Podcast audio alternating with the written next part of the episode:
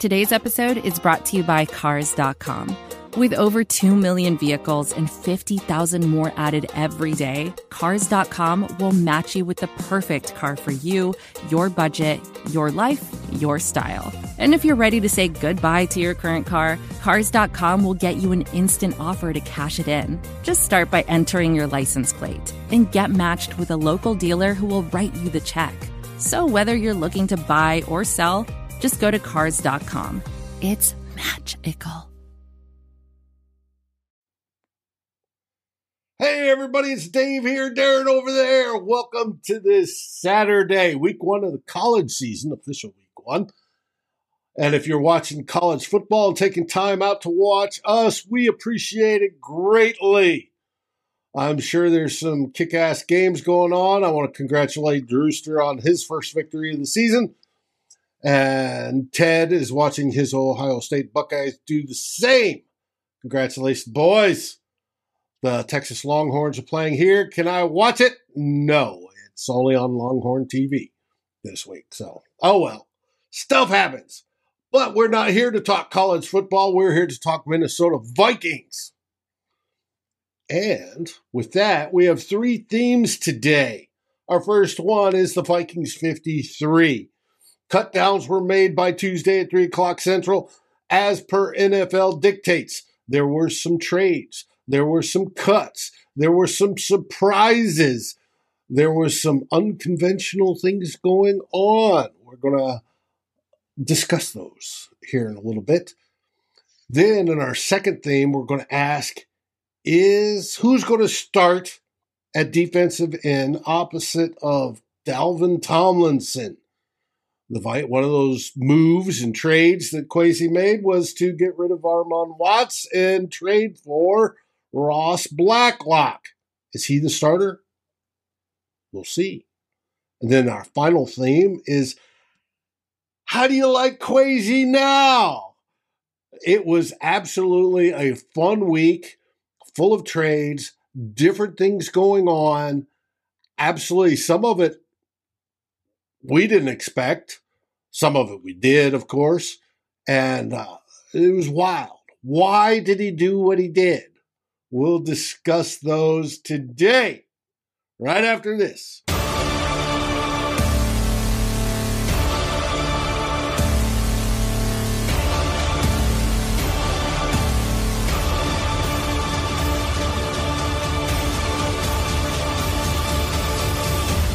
Climbing the Pocket, Daily Norseman, and Lake Monster Brewing presents Two Old Bloggers. Hey, everybody, it's Dave here again, Darren over there. How are things up in the Great White North, Darren? Enjoying a beautiful Labor Day weekend here, David. It's going to be going to be nice. Uh, so, uh, but uh, I'm more thinking, even though it's nice to have the day off on Monday, I'm really, really, all my thoughts or most of my thoughts are about Vikings on next Sunday. and, uh, and as most people know, we start next Saturday with our pre-game shows and next Saturday should be a good one. So we will get to that. Now, let's get on with the show. And for today, we name the show Scroll, Scroll, Scroll. How do you like Kwesi now? This will be our overall theme of today. And it's a good question because uh, some of the unexpected things that have happened. You can't uh, say that Kwesi hasn't been working hard, David. That's no, you cannot thing. say that. he has. All right, on to theme one.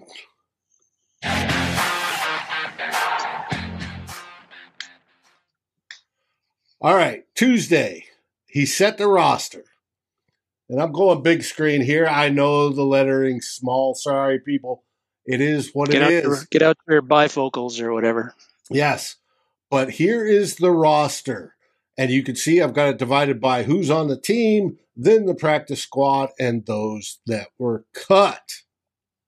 If you want to see this as an image in detail, let me know and I will post it to Daily Norseman tomorrow. And I think he even color coded it uh, like um, like last week, where, where they, like like uh, didn't you don't you have like who we had making the team and who Mhm. Yep, who had making the that. team? They're different, yeah.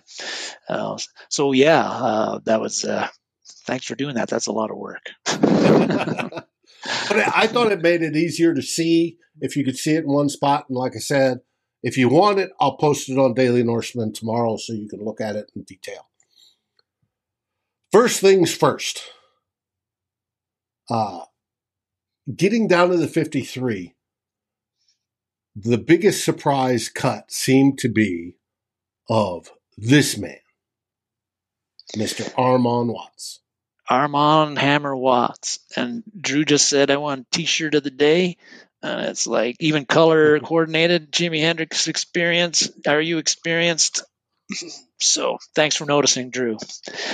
Hendrix was Hendrix was is was and is the man. But anyway, uh, yeah, Armand Watts like, like 50 Vikings had to get down to the final 53 on Tuesday, 3 p.m. Central Time.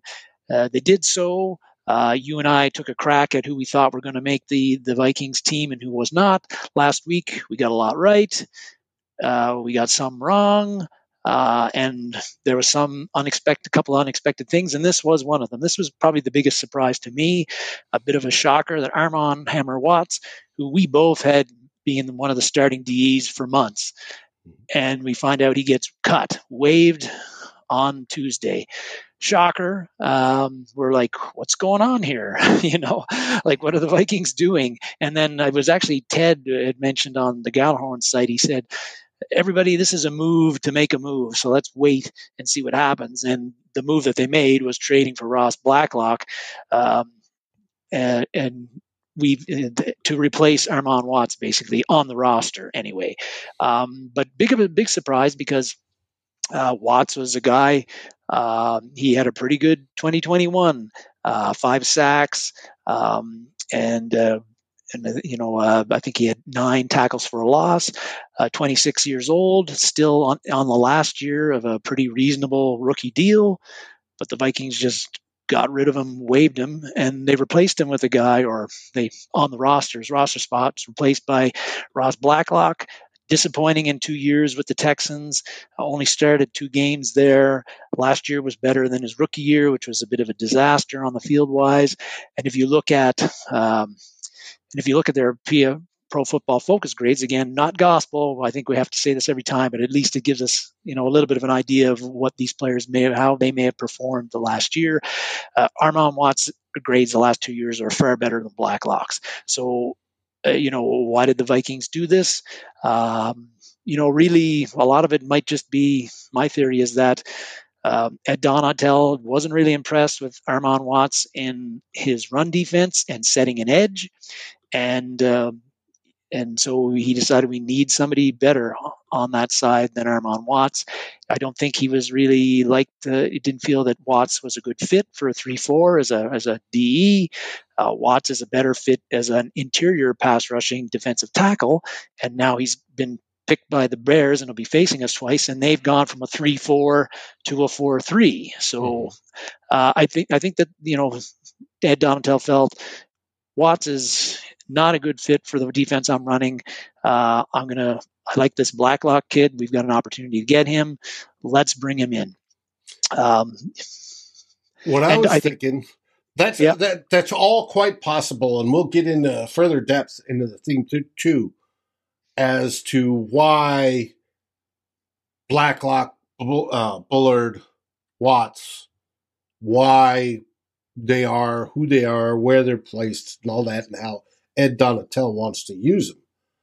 But one of the possible reasons for this trade is to free up cap space.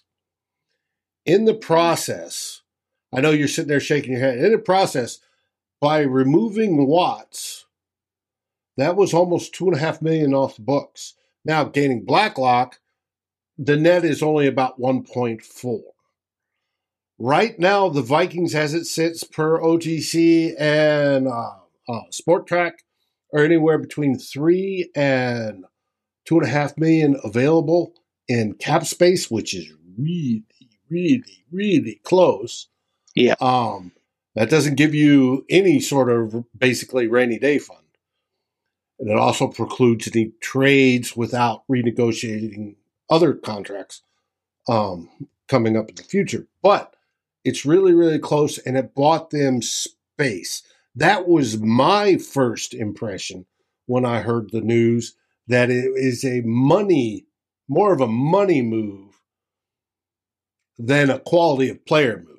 It may be that the players, whether it be Blacklock or Bullard, play better in this scheme than Watts may have.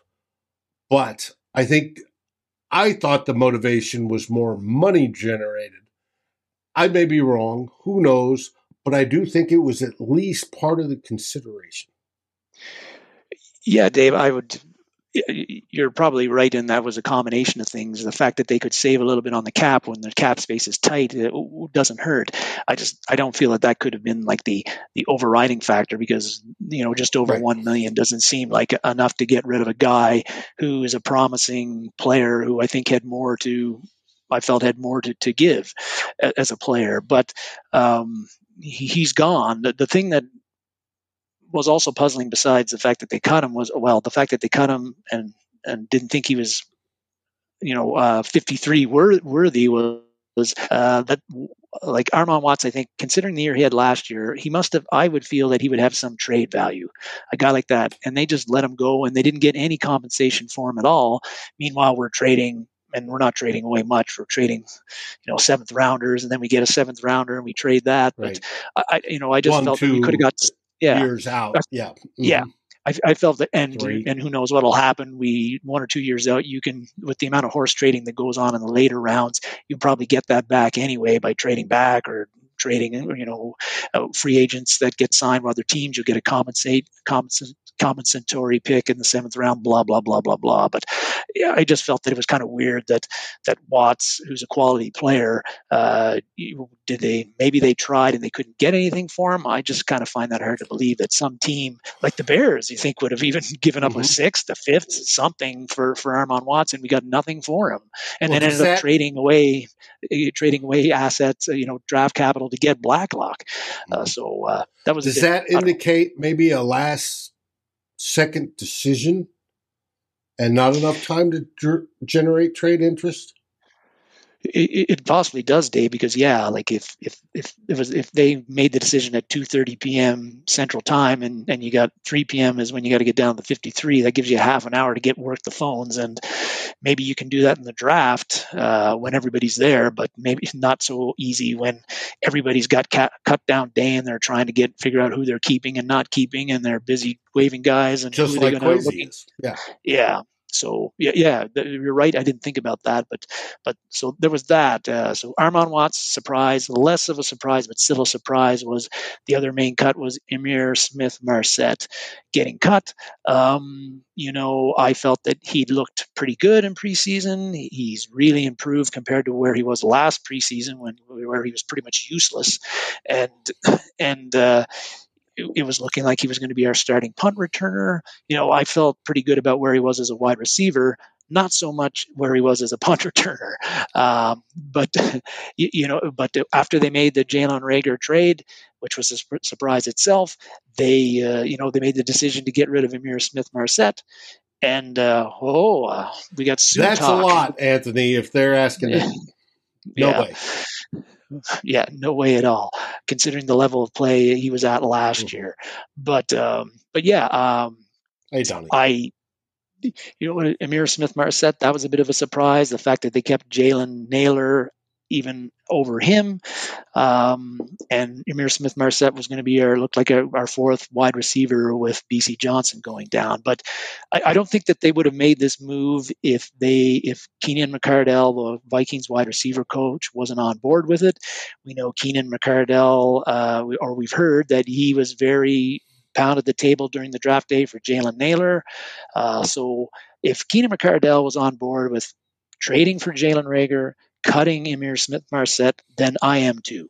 Uh, I guess that's that's where it comes to, and and we'll kind of get into this a little bit later on about the, the, the, pros and cons to bringing in Reagor as opposed to cutting Ihmir Smith Marsette. So that was the, the two big surprises. Hmm. The only other really surprise for me, a slight surprise, not a big surprise, was that they cut Blake Lynch. And uh, I like Blake Lynch. He made some plays when he played last year. Not the biggest linebacker. Maybe they didn't feel he was a good fit. I like him more than Troy Dye, who they kept, but in the grand scheme of things, not really a big deal. And all the other cuts that were made, David, you know, the Kellen Monds, the Wyatt Davises, the Zach Davidsons, the Jalen Twymans, the TJ Smiths, et cetera, et cetera, et cetera.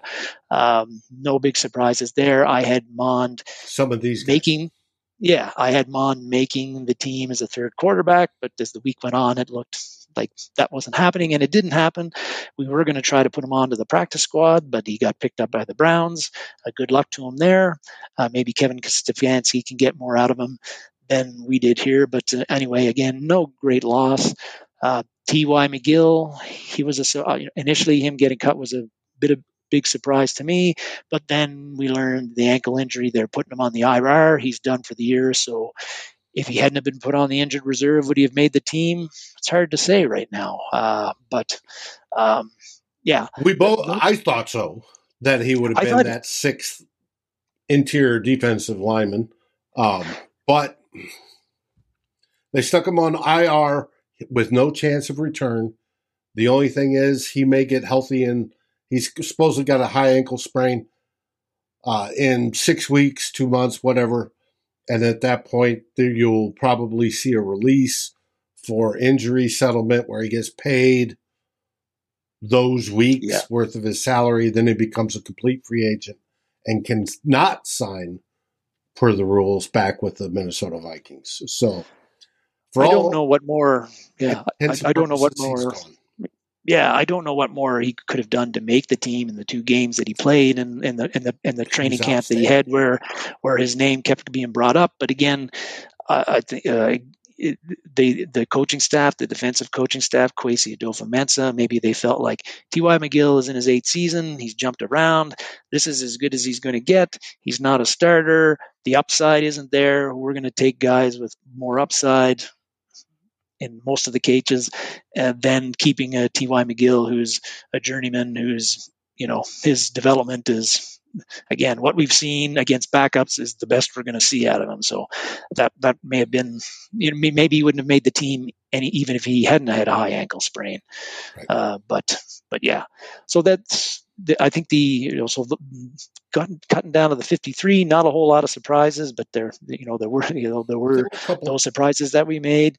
Uh, the surprises that were were were surprise you know big surprises I think in a way, uh, but um, you, you, know it's been brought up by Vi- other Viking fans so far. Like the kind of the overall thing to notice about the whole cut to 53 was the, the major, major call that Kwesi Adofo-Mensah did with Rick Spielman's 2021 draft. Like he got rid of seven guys from of the 11 from the 2021 yep. draft, and he also kept nine of his 10 draft picks from the 2022. And now, did Jalen Nailor or uh, you know Esezi Otomewo, did either of those guys really do a whole lot in preseason training camp to deserve being you know on the squad as opposed to some of the other guys that got cut? I would say no. But if you're a first year GM, this was your first draft, and you start cutting three or four guys from that draft in your first draft, people are going to start asking some questions, you know, about like, mm-hmm. you know, do you really know what you're doing? And uh, yeah. so, uh, and so it, where it was kind of a coin flip, or maybe slightly would have given the edge to somebody like uh, somebody from last year making the team over some of his draft picks. I, you know, obviously Kwesi Adofo-Mensah and the coaching staff decided to go with their guys as opposed to Spielman and Zimmer's guys from previous years. And you're going to see more and more in that, I think, as the next next off season and the off season following occurs. Like there's going to be more of a churn on the bottom end of the roster and some of the top end of the roster too, of guys that weren't picked by Kwesi Adofo-Mensah and weren't given the blessing by this coaching staff. And uh, yeah, it's going to be like a like it'll be a totally different roster in two years' time from what it is right now, probably. I agree, and especially some of the, as not only on the bottom churns out, but the top, as you said, when they start needing cap space, which they'll need some next year, how they make that and how some older players are, you know, thanked for their service and released so that they can generate that cap space to bring on new players and draft new people and rebuild the squad and their vision, right, versus the Zimmer Spielman vision.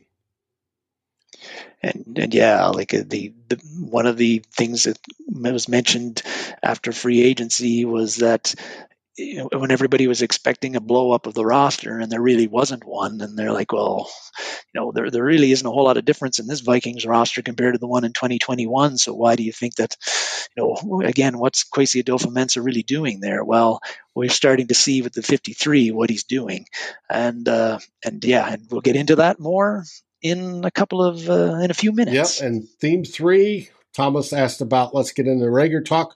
We'll get more of that in the theme three. And in theme two, which is next,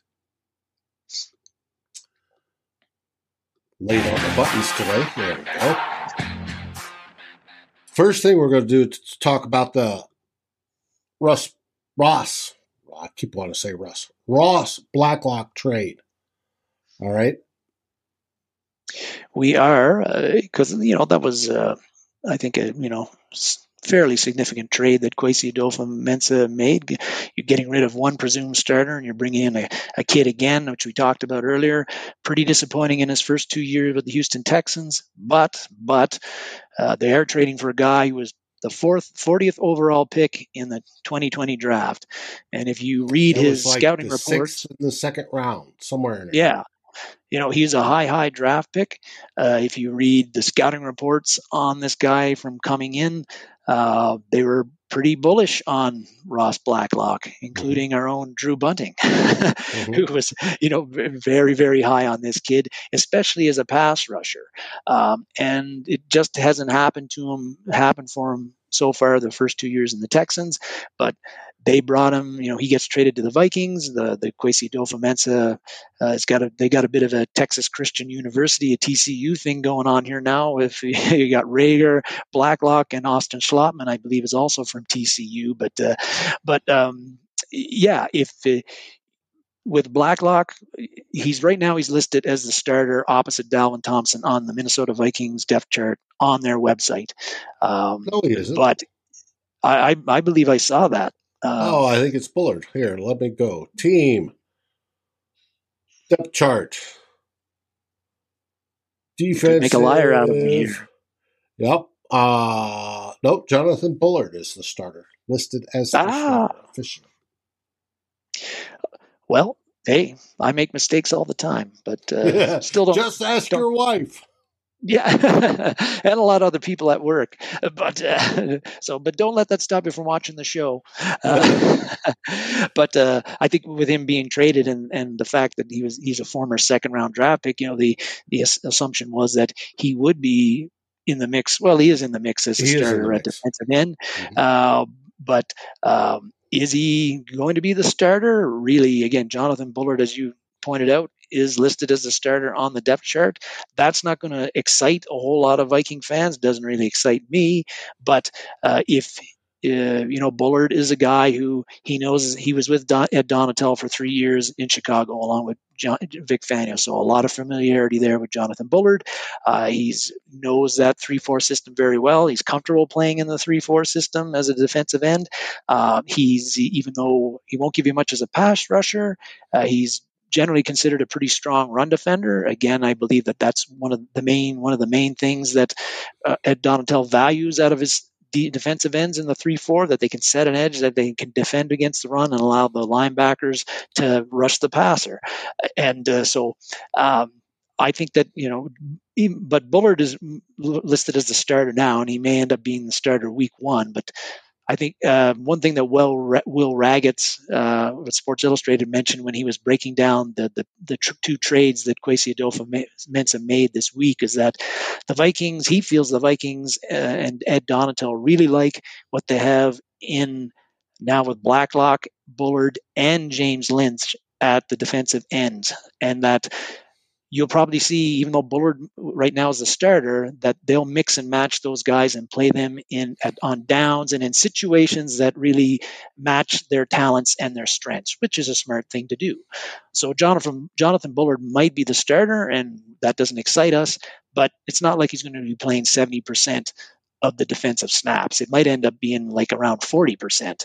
Uh, if that, no, even yeah. if that, it's no, it, th- those numbers would be high. I would say, and this is where I'm going to get into it. A defensive end in a 3 4 is responsible to hold the edge, hold contain on the way to the quarterback, right? That's his whole responsibility. Do not let people outside of him. Um, if they do get outside, say a back's going out that way, they transition with them. But the whole idea is to keep contained on the way to the quarterback. If in the running game,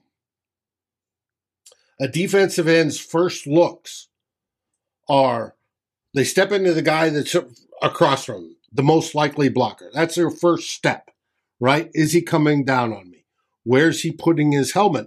Because wherever the helmet goes, if he's going across, that means he needs to put, you need to push through the helmet. It's the easiest rule to give it. Push through the helmet, the ball's going on that side, right? Is the easiest way. If he comes up, if Bullard is sitting there and looking at, he's in the base and he's looking, all right, how am I being blocked? And it's it's real simple to tell. Are you being blocked for a run block? Are you being run blocked? You know, uh, is the guy in front of you setting back for pass blocking? And you can go from there. But it's always go through the helmet because that's where the ball is, unless you see the other rules. If you see somebody goes across your face in the way of a running back, receiver, quarterback, whatever right? And then you go with them. But those are the rules. You do that. And in a 3 4, you want to take up that guy so that the linebackers, right, behind you can fill in the gaps and stop anything that goes. Great. If the running back's coming towards you and you've got the tackle right there, you're on the tackle and you got him, you can shed and tackle the running back. That's great. That's, you know, good against the run. You want to be able to tackle. You want to be able to stop the run. You want to be able to push when the when the offensive line shoots at you, you want to be able to nullify that and hopefully push back. And then you're manipulating whoever's blocking you to go through to get to the where the ball's at. That is the responsibility of a defensive end in a 3 4 Ed Donatell style defense. So, knowing that, let's look at how these guys do. Last year, we have Armon Watts, our cut individual. His scores last year. The one I want you to focus on is that second one down, that 45.1 against the rush, right? You yep. look at the 70.9 against pass, uh, pass rush, that's very, very good. Um, but against the rush, he was 45.1. Does he fit, since he comes from a 4 3 style where rules are similar? Um, was he good against the run? In 2021, he wasn't as good as we'd hope. 45.1 is not good. Now, everybody can quibble about, well, it's PFF. PFF doesn't know what they're talking about, etc. But they're the only ones that grade individually, and it's the only ones we have for reference. But remember that 45 point. We also know that the no, I just want to say we also know that the Vikings were horrible against the run uh, last year. So yes, even if Armon Watts, Armon Watts wasn't the wasn't the the only culprit, um, in that he was one of the culprits. okay. and and this and this grade uh, corroborates that, I believe, yep. to a degree. So keep that in mind. We're talking about rush defense in particular. We'll look now. Look at Blacklock's grade. All right, his overall grade is not great at all. Um, and his run defense is even worse. It's 39. That's bad. Okay, that's really, really bad. Where he does excel is in the pass rush. Now, one of the things that is good about him is that he's a he's a high second round pick. He has potential. He has pedigree. Whereas Armon Watts did not. Armon Watts was what, a sixth, seventh rounder, right? Six rounder. That developed absolutely nine beautifully. Drew, I bet you were. All right. But looking here, we can see 39 against the rush, 66.4 against the pass. Now we'll go to Bullard. Bullard, who is presently listed as the starting defensive end opposite of Dalvin Tomlinson, has a run defense grade of 58.9. Is that good? No. Is it a lot better than the other two? Yes. Yes, it is. Now, his pass rush grade is only a 56.7, which is not good at all either, but he makes up for that in his rush grade. When are we going Very to consistent grades Yeah. overall there. when are we going to have the full five man front? The three, you know, your defensive end, defensive tackle, defensive end, and the two outside linebackers. When are we going to have them on the field most of the time? This is advertiser content brought to you by Frito Lay. Hello, I'm Chip Murphy, here to get you ready for the big tournament. Tonight we'll break down. We break down who will be cutting. Cut! What are you two doing? Sorry, Chip. Prez here got his feathers ruffled when I told him Ruffles has zero chance of winning the title. And I was letting Dip know that she is not taking into account Ruffles' iconic ridges. Guys, it's March. We have to start talking about the tournament. We are. It is the 2023 Frito Lay Snack It. We're talking about big time matchups between Cheetos, Smart Food, Lay's, Sun Chips, and more. Just head to the Frito Lay Snack Bracket and vote for your favorite chip, pretzel, or dip for a chance to win up to $1,000 or a year's worth of snacks. This sounds great. Keep up the good work. Just go to fritolaysnackit.sbnation.com. No purchase necessary. Sweepstakes ends 4-3-2023. Void where prohibited. Here's worth of snacks awarded in the form of 52 coupons, each good for one bag of chips. See official rules at fritolaysnackit.sbnation.com. First down. In obvious run uh, downs, which generally is first down, right? And uh, against obvious runs, the best defensive end by last year's grades. Now we're under a new system, right? We're under the Donatell system, but the obvious best grades and against the run favor Bullard. This is where Bullard makes the case to be the starter. Now, in the Ed Donatell system, we're going to be, you know, we have that uh, illusion of complexity and all that wonderful buzzwords. In obvious pass downs, do you think we're going to run a five man front? Well, no. Of course not. Bullard won't, Bullard won't be there when, when He will all. be there. And if we need another defensive tackle there, they're going to bring in Blacklock because he's good at that, right? Yeah.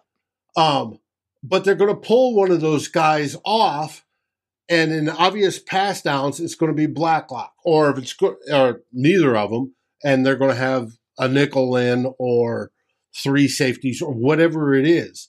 But they're going to pull those guys. I think that they're going to be used in a rotational basis where if it's run, we're going to see Bullard. If it's pass, we're going to see Blacklock. And I think what they're trying to do is cover. If you could merge those two guys together, you'd have a very adequate guy opposite Dalvin Tomlinson. Dalvin Tomlinson, by far, is a very, very good defensive end in this league under the 3 5 system, three tech te- technique under the 4 3. Um, he's very, very good. But if you merge Bullard and Blacklock together, I think you have that other guy that is adequate, decent, and could f- f- fulfill what they're trying to do on this defense. That's why I see this move made because Bullard has a better run stopping capability than even Armon Watts did. I think that's why it made this move possible.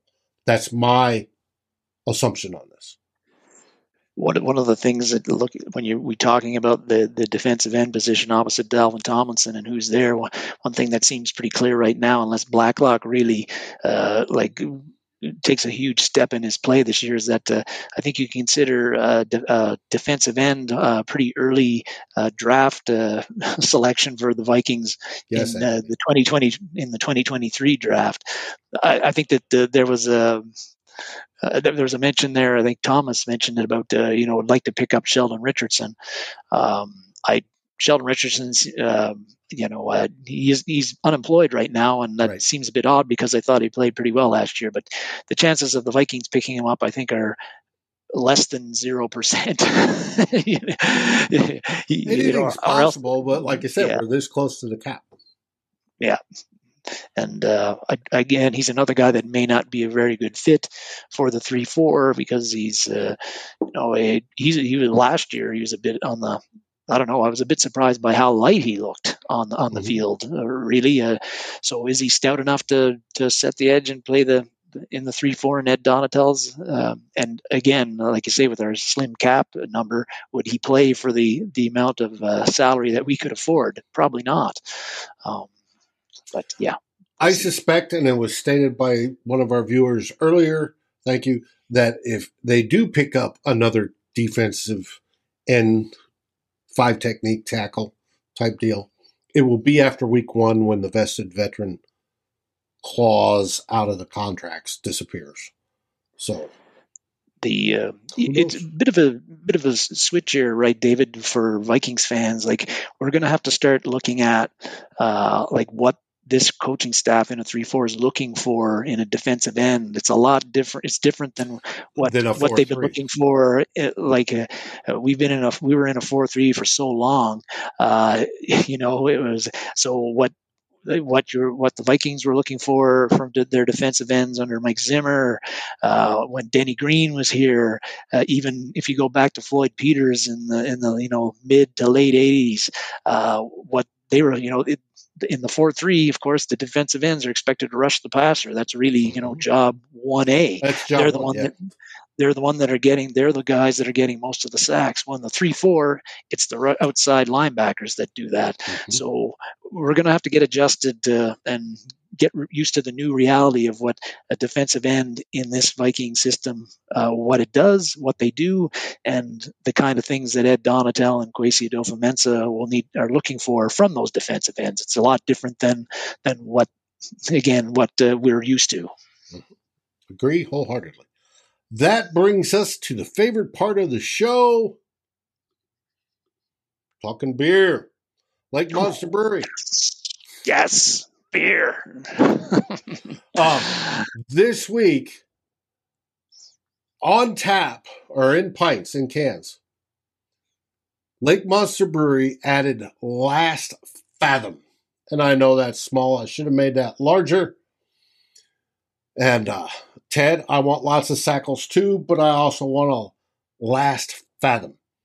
It is a Munich style Dunkel beer but what is added to the mash is wild rice. Not just wild rice, but wild rice from Minnesota. It's one of us, right? And I and I asked Matt Lang quite a while ago if he'd done beers with using wild rice, and he said he had. It's expensive because wild rice is expensive, but you use it in a mash. It's one of the grains and uh, he's brought it back, right? Just for me, I'm uh, I'm assuming I'm taking that as as will. I hope he sends me some because I want to try it. But it, it it darkens the beer a bit. It gives it more of a sort of a nutty sort of flavor, and for a um you know a nice beer that's got to be interesting and it's got to be absolutely fantastic and I love it. It's one of us. The rice comes from Minnesota to help make the beer. You gotta try it. At Lake Monster Brewing over in St. Paul, right? It's easy to find right across the river from Minnesota. You can get it at all your local places where they sell beer in the Vikings viewing area. But you go over there and you have a great time, good people, and even at Lake Monster this week, previewing it early for uh, Vikings Happy Hour. Matthew, Matt and Ryan will be at Lake Monster doing the show live, talking smack to Packers fans that happen to walk in the building. So, not only great beer, you can get your Packer smack talk on at Lake Monster Brewing. Dave, Ted, Ted was giving you the gears about the Bean Sprout IPA too. well, Pippi Wild Bean Sprout. Uh, if it is Bean Sprout, yeah, could be. I bet it would be good, Ted. I bet it'd be absolutely outstanding. And uh, last reminder if you're up in uh, Canada, Orleans, Canada, in the area, Eastside Jiu Jitsu is now open for all your uh, private uh, jiu-jitsu needs. Jiu-jitsu needs and you know just health. I mean yoga and yeah. all sorts like that. They got women's only classes. They got classes for kids etc etc get your, get your downward downward dog going. Yep that's right. On to theme three this is the one we named the show after how do you like him now Kwesi Adofo-Mensah, David. Yes. Uh, when, if you all remember back to January when the Vikings, uh, you know, the Wilfs hired Kwesi Adofo-Mensah as their new general manager, I think there was a lot of excitement, uh, at least it was for me, about the hire. You know, here was a young, really smart guy, you know, the Wall Street dude, he was a trader, uh, uses analytics to help him make decisions, football decisions. Uh, he was a fresh face and going to bring a fresh new approach to the Vikings and how the team was run compared to how it had been run by Rick Spielman for the past 16 years. And, uh, you know, lots of excitement, right? And, mm-hmm. and so now uh, he's, Kwesi Adofo-Mensah is overseeing the selection of our new head coach. Mm-hmm. He went through the free agency season, uh, season and selected, you know, went through that went through his first draft where he was in charge, uh, and and now he's gotten through training camp and selecting the final 53 for the Vikings for 2022. And so, you know, again, like. How do you like him now, right? We most, a lot of people liked him a lot in January. Do you like him? Still like him in, in September? Uh, do you think that he's? Are you worried about what he's done? Are you and happy with what he's done? He's made a yeah. tremendous amount of moves in this period getting the roster to where it is. You know, we've had multiple trades, multiple cuts, you know, beyond what was expected. Um, all of that came, and it's almost like he's an alpha marking his territory. It was Rick Spielman. Now, Kwesi's full into putting his stamp on this team. It's his it is his, and uh, you know, with Kwesi Adofo-Mensah, uh, there was again we talked about early uh, about the you know the two big surprises when Armon Watts was was cut waived. Uh, some Viking fans were I was puzzled and not upset, but I was puzzled and you know why I don't know that that doesn't that doesn't make really a complete sense. sense. Yeah. Uh, and and then when the Ihmir Smith-Marsette move went down, uh, you know, they're trading Jalen Reagor for a couple of draft picks, including a conditional fourth in a couple of years. It could end up being a fifth if Reagor doesn't meet certain requirements, which we don't know what those are. But uh, uh, it, it, you know, again, more a bit more puzzlement, and even some people, Viking fans, quite upset with with this move. Uh, and so, uh, you know, but and and when particularly when the the Ihmir Smith-Marsette uh, move was made, I don't know if I was upset, but again I was puzzled and I didn't really like the move. But um, when these moves are made, Dave, I think it's always a good idea instead of don't go on Twitter and react right away. Mm-hmm. Uh, think about it for a day or so, let it ruminate, look at different views, and then come back and, and see what you really think. And I think after a day of looking at it and considering the pros and cons, um, you know, I think that you look at what Kwesi Adofo-Mensah did, uh, Armon Watts getting uh, waived. Yeah, he was a player that looked like he had more to give. Mhm. Could be impro- He was improving. Uh, he was young and still pretty cheap, at least for this year. But if you consider, and he was going to, we, we did believe he was going to be one of the starting defensive ends, so one of the starting 11. But if you if you look at the Vikings defense right now, David, you can chime in on this too. Is like, uh, where would you? Is he a more important player than Danielle Hunter? No. Eric No. Kendricks? No. Dalvin Tomlinson? No. Harrison Phillips? No. Uh, Jordan Hicks? No. Hitman Smith? No. Cameron Dantzler? No. Um, you know, I would say he'd be the eighth slash ninth most, even Patrick Peterson, he might be the eighth, ninth, tenth most important player on, on, the that defense. On that defense. And just by He's not a guy- because you care more Yeah. about the linebackers, the secondary, the especially the outside linebackers, and then if you've got two really good guys, which we do, Dalvin Tomlinson and Harrison Phillips, eh, there's an argument to make him the the eleventh most cared Yeah. about player. So I don't think it, he's a guy that uh, he's he's not he's not a guy that you cannot the Vikings defense cannot live without. So again, a surprise, but when you look at it in that context, uh, should we be like you know not wailing? There should there may be much wailing and gnashing of teeth over Armon Watts getting cut. I don't think so. They, again, the Ihmir Smith Marsette uh, waving and the trading for Jalen Reagor. Okay, uh, again, I liked the Ihmir Smith Marsette's development in the past 12 months. I think that he looked, you know, looked good in preseason, but uh, again, like, God damn it, people, like he had five catches last year, five. A, a lot of the time, he wasn't even dressed, and he was going to be Right, our starting punt returner, and he wasn't, and he, and he wasn't even very good. At, at, I, I had no confidence in him as a punt returner, and when we traded Jalen Reagor, that basically took him out as the punt returner, uh, and I know Reagor has been a disappointment in Philly, but he has 64 catches in two seasons. Uh, you Well, know, but- uh, he's But the catches on Ihmir Smith's side, the catches were good. He had a fourteen oh, point yeah, something like that, 14.9 yards uh, per catch, whereas Reagor's nowhere close to that. Um, but, but it's such a it's small only, sample size. It's, it's such a small sample size in such limited time.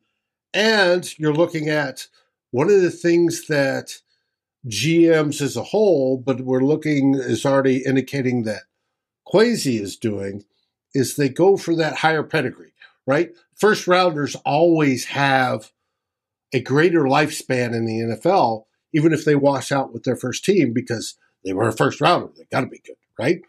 The whole idea, he's a high, and uh, Reagor was a first rounder, right? So the the perception that there's higher potential, they always go with that. And numbers wise, it always works out that way that they do do better, right? That there is a better chance than the guy that was taken in the late rounds, even though there's some late round guys that turn out to be fantastic.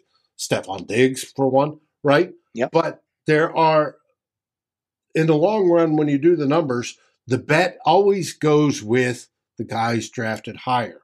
That's why Reagor has more of a potential at being better over the long run compared to the entire league, history of the league, all that, than Ihmir Marsette does. That also goes the same with Blacklock. When we talk about Blacklock being, you know, traded for, he's that just, you know, barely into the second round guy versus Armon Watts, who's done it from the sixth round. Yeah, and I think that with Jalen Reagor, yeah, we traded two draft picks to get him. Uh, one is a seventh, which that seven seven rounders hardly ever make the team anyway. Right. So you know that's not a huge loss of draft capital there. The conditional fourth could be, but uh, but still, if Jalen Reagor he was picked in the first round for a reason. Heading into that draft, he was considered one of the top wide receivers in there. He hasn't met met to expectations, obviously, in Philly, but that doesn't mean I think it's a good gamble to trade what we did to get Jalen Reagor in there. It, there's a much better chance of him developing and getting better and being the kind of player that people thought he would be than I think Ihmir Smith Marsette turning into like the next Stefon Diggs. Uh, I, I think, and I think it's a reasonable gamble. And uh, Jalen Reagor, yeah, he's had some drop issues, but as a punt returner, he had he punted, he returned 31 punts last year. He his in his rookie season he returned to punt for a touchdown. So he's got Right. ability even in that role, which Ihmir Smith Marsette just he just didn't look natural catching punts, returning punts, doing any of those things. So I you know I think getting Jalen Reagor for the price that we did, i i- you know, getting to work under Keenan McCardell, who's really seemed to really improve every guy that's been under his charge with the Vikings in the past year, that could unlock Jalen Reagor's talents. And also, I some people might think it a little bit might not agree with me, but I think that Reagor getting out of Philly and all the thing, oh, you got picked before Justin Jefferson, you're a bum, blah blah blah blah blah. Now he's in Minnesota. He doesn't have that pressure. He's like the fifth wide, you know, the fourth wide receiver right now. Uh, and if somebody gets like if KJ Osborne gets hurt, if Adam Thielen were to get hurt and you got to move the, the depth chart moves up one Mhm. spot, you know, I feel pretty good about Jalen Reagor potentially being your number three wide receiver. Uh, if Osborne or Thielen were to get hurt or out for a couple of games, then I would be if Ihmir Smith Marsette was that guy. Uh, so you know, I just I I think that the Reagor move was and cutting Ihmir Smith Marsette again. I don't think it's I think it's a good swap. Uh, it may not work out, but it may very well work out. And uh, you know, I, I don't know why people are so upset about that. Uh, and all the other moves that were made in the 53, like cutting Blake Lynch and Kellen Mond and all all of that stuff, Kwesi Adolfo-Mensa did not. Even Armon Watts and Ihmir Smith Marsette, none of those guys are core guys, right? Right. They're not studs. They're not studs. Kwesi Adolfo-Mensa is not cut. You know, he's not gotten and traded away Danielle Hunter. He has not uh, waived. You know, uh, uh, Brian O'Neill. Uh, the, the the top guys are still there. They're going to be playing, and this roster really is. Uh, you know, the the starting twenty two look pretty good. So Yes, they do.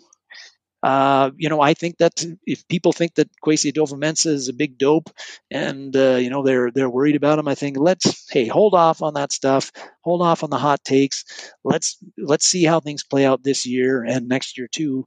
But you know, I, I don't know. I don't think it's really that you shouldn't really be getting all that upset about Ihmir Smith Marsette and Armon Watts getting waived and not on the team anymore. Exactly. Exactly. No, I think the when I titled this, you know, show, what do you think about Kwesi now? We got a big reaction off of Daily Norseman's Facebook page, which I love. I purposely named it this because it is drawing some reaction. What do you think? He's made some moves. They seem unconventional. Ton of normal moves. A few surprises. But it's as a lot of the responses was it's too early to tell. I think it's I think it's a good thing because he's not taken from you know super important players to uh, whether it be any of our you know Danielle Hunter or whoever. He's taken the guys that are on the edges, and even Armon Watts. We talk about he may be the eleventh most important person on that defensive group. And that's if you don't count the nickelback. Um, Mhm. So it's not that big a deal. I don't think he gave up that much in trades. Reagor's the most, but Reagor also has the most upside. So I, I think I think we're surprised because we're not used to this. I think it's the big deal. Um, I'm curious overall what you think. How did this getting to the you know the final roster, the 53 plus the practice squad? Was it a Um, surprise? really it was just those two guys, David. Really, that again, that uh, well, and then yeah, I think Ihmir Smith Marsette again. Ar- Armon Watts would be the biggest surprise, and Ihmir Smith Marsette a slighter surprise. Otherwise, again, everybody on like in the top part of the roster, we all knew they were all those guys were making the team, Mhm. and you also know that most of the draft picks that are picked this year are going to make the team. Yeah. that always happens with every team. Uh, you know, if you if you start, you know, again cutting five of your eight draft picks from this draft, uh, uh, you you're that GM is not going to be employed any longer. I don't think so. No, no big surprises, and I think that the you know I I'm happy with how Kwesi Adofo-Mensah has run things so far, considering the cap situation we were in, and you know if if you look at it, was there really yeah people wanted it, everything to get blown up, but if you look at a lot of the players that we have, why would you blow it up? Uh, right. Exactly. Yeah. Um, if you if you better coaching and a little bit maybe better years from a couple of players and your eight nine season suddenly you're 11 and and you know 11 and 6 right so and in the playoffs and fighting for an nfc championship game i think yeah mm-hmm. uh, it may not turn out that way with football's football you can there's no guarantees but uh, i'm not alarmed by really anything that Kwesi Adofo-Mensah has done thus far as our GM. Uh, again, depth is mm-hmm. skimpy in some on some spots, but I think you could look at all the other 31 teams in the NFL and pick three or four different units and say, "Hey, uh, boy, we, they don't they don't have much depth there." So I don't think we're any worse on the depth end than most teams in the NFL. Mm-hmm. I want to highlight uh, one of the best. Well, I should say one of the best. One a very good comment here by Brian. Brian says was surprised to see five running backs and five wide receivers.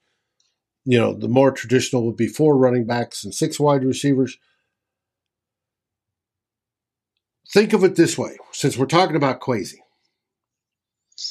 Out of all, out of the players he kept, right, the players he drafted and the players he kept, whether it be um, we're looking at the running backs, right? Ty Chandler, obviously, he's making the team.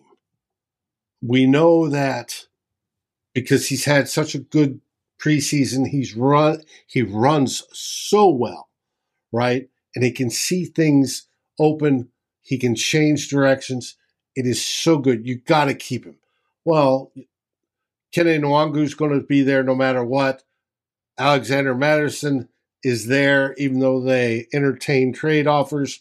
They didn't get one high enough that they liked. And Dalvin Cook, obviously, is Dalvin Cook, and he's our starter, and he's an outstanding running back. But if you look at run at what he drafted and traded for and everything else, if you look in the future, if you get rid of Dalvin because of cap issues next year, Ty Chandler looks to take his place, even above Nwangwu, right? Uh, will always have a place, maybe the backup, whatever, but you're looking at Ty Chandler. Next year, um, if Harrison Smith unfortunately has to be let go because of his age and he fell off a cliff this year, you have Lewis Cine taking his place, right? Um, and if you go through the draft choices, and the folks we traded for, they all are replacements that step into place next year, right? He's looking towards the future. Everything fits, even down to the punter, right? And number 66, Mr. Wright. And I wish he could Not for long. Not for long. yeah, he's going to be wearing number 14. I wish they would have petitioned to keep the 66 he should have been. Um, but all that, if you look at every single one and then go, how does this apply to the future? You've got, you know, Asamoah that may replace um, Kendricks, Cine that may replace Harrison Smith. You have Ty Chandler that may replace Dalvin Cook, right? You've got everybody there that can replace up into a quarterback. You don't have that uh, backup quarterback yet, but um, it all fits that not only is it for this year to stay competitive, it's also for next year and the year after to build up these guys that are going to be aging out because they're literally they're coming to the ends of their careers. So this year you keep these the older vets that are absolutely good and legends in Vikings land, right? Like Harrison Smith, but you make them possibly expendable in the future. Same goes for Adam Thielen. However, Adam Thielen will be with us next year because of his contract. Um, but two years down the road, he may not be. And all this looks, if you look at it in that scope, you can see what Kwesi has been doing. And I think it's outstanding because he's not doing it for just now. He's doing it with long term vision, unlike what I think some of the moves that Rick Spielman made. So I give my Chris Herndon. tip my hat off to him, and uh, I think it's good so far. So we'll see how it plays out, but I think it is great to see what he's done so far. And folks, that ra- wraps up the three themes. That wraps up the show for today. We appreciate you watching. We sure do. Yep. And remember, next week, next weekend, is the first official pregame of the regular season. And Darren and I will be talking about the Green Bay Packers, that team from Wisconsin with the quarterback Aaron Rodgers, who's one of the best Hall of Fame bound, who likes to eat mushrooms and other sort of things and date, you know, women that call themselves witches and all sorts of weird things that he's gotten into, getting weird tattoos and everything else. So it should be fun. Any last words there, buddy? Just uh, like you, I want to thank everybody for tuning in today. Everybody for tuning in uh, all off season in the summer and the slow, low stuff. A lot of the same people, a lot of repeat watchers here, uh, which I love. And uh, I'm hoping. I know that Saturday, David, is college football day for a lot of Mm-hmm. people. They're watching their alma maters or their favorite teams. And Right. so I'm hoping that they will take a little bit of time out of their college football day to continue to watch this show on Saturdays because we'll be here every Saturday um, talking about the Vikings, uh, what happened during the week, and looking at the game coming up on Sunday or Monday or Thursday, whenever that might be. So I'm just hoping that we continue to keep up the strong viewership we've had.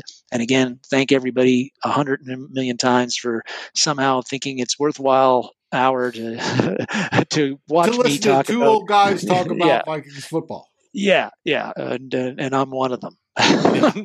so so Hey. thank you, thank you, thank you, everybody. Over two decades of experience talking publicly about this team. So, hey, what more punishment can you deal out? We're we try we're positive. We think the Vikings are going to have a good season, even though I might joke about eight eight and one. But we think they have the potential to win the North easily and go far in the playoffs. So I wouldn't say easily, but potential to win it, yes. I think it's easier than you think. Um, Well, Maybe if, if maybe Matt if Rodgers Anderson says, "Oh, you're not that old." No, we aren't ancient, but uh, we're up there.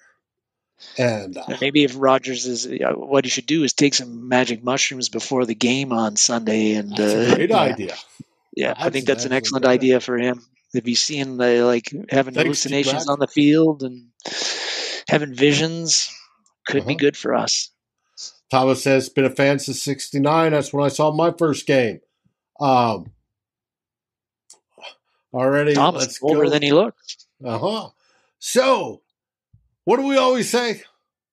We always say, "Skol Vikings." Skol Vikings, and thanks for watching. Thanks for watching. Like, subscribe, and ring the bell, and rate us on your favorite aggregator. And a special shout out goes to our partners, the Daily Norseman, where the best Vikings content can be found, and to Lake Monster Brewing, home of the best beer in Minnesota. Skol, everybody.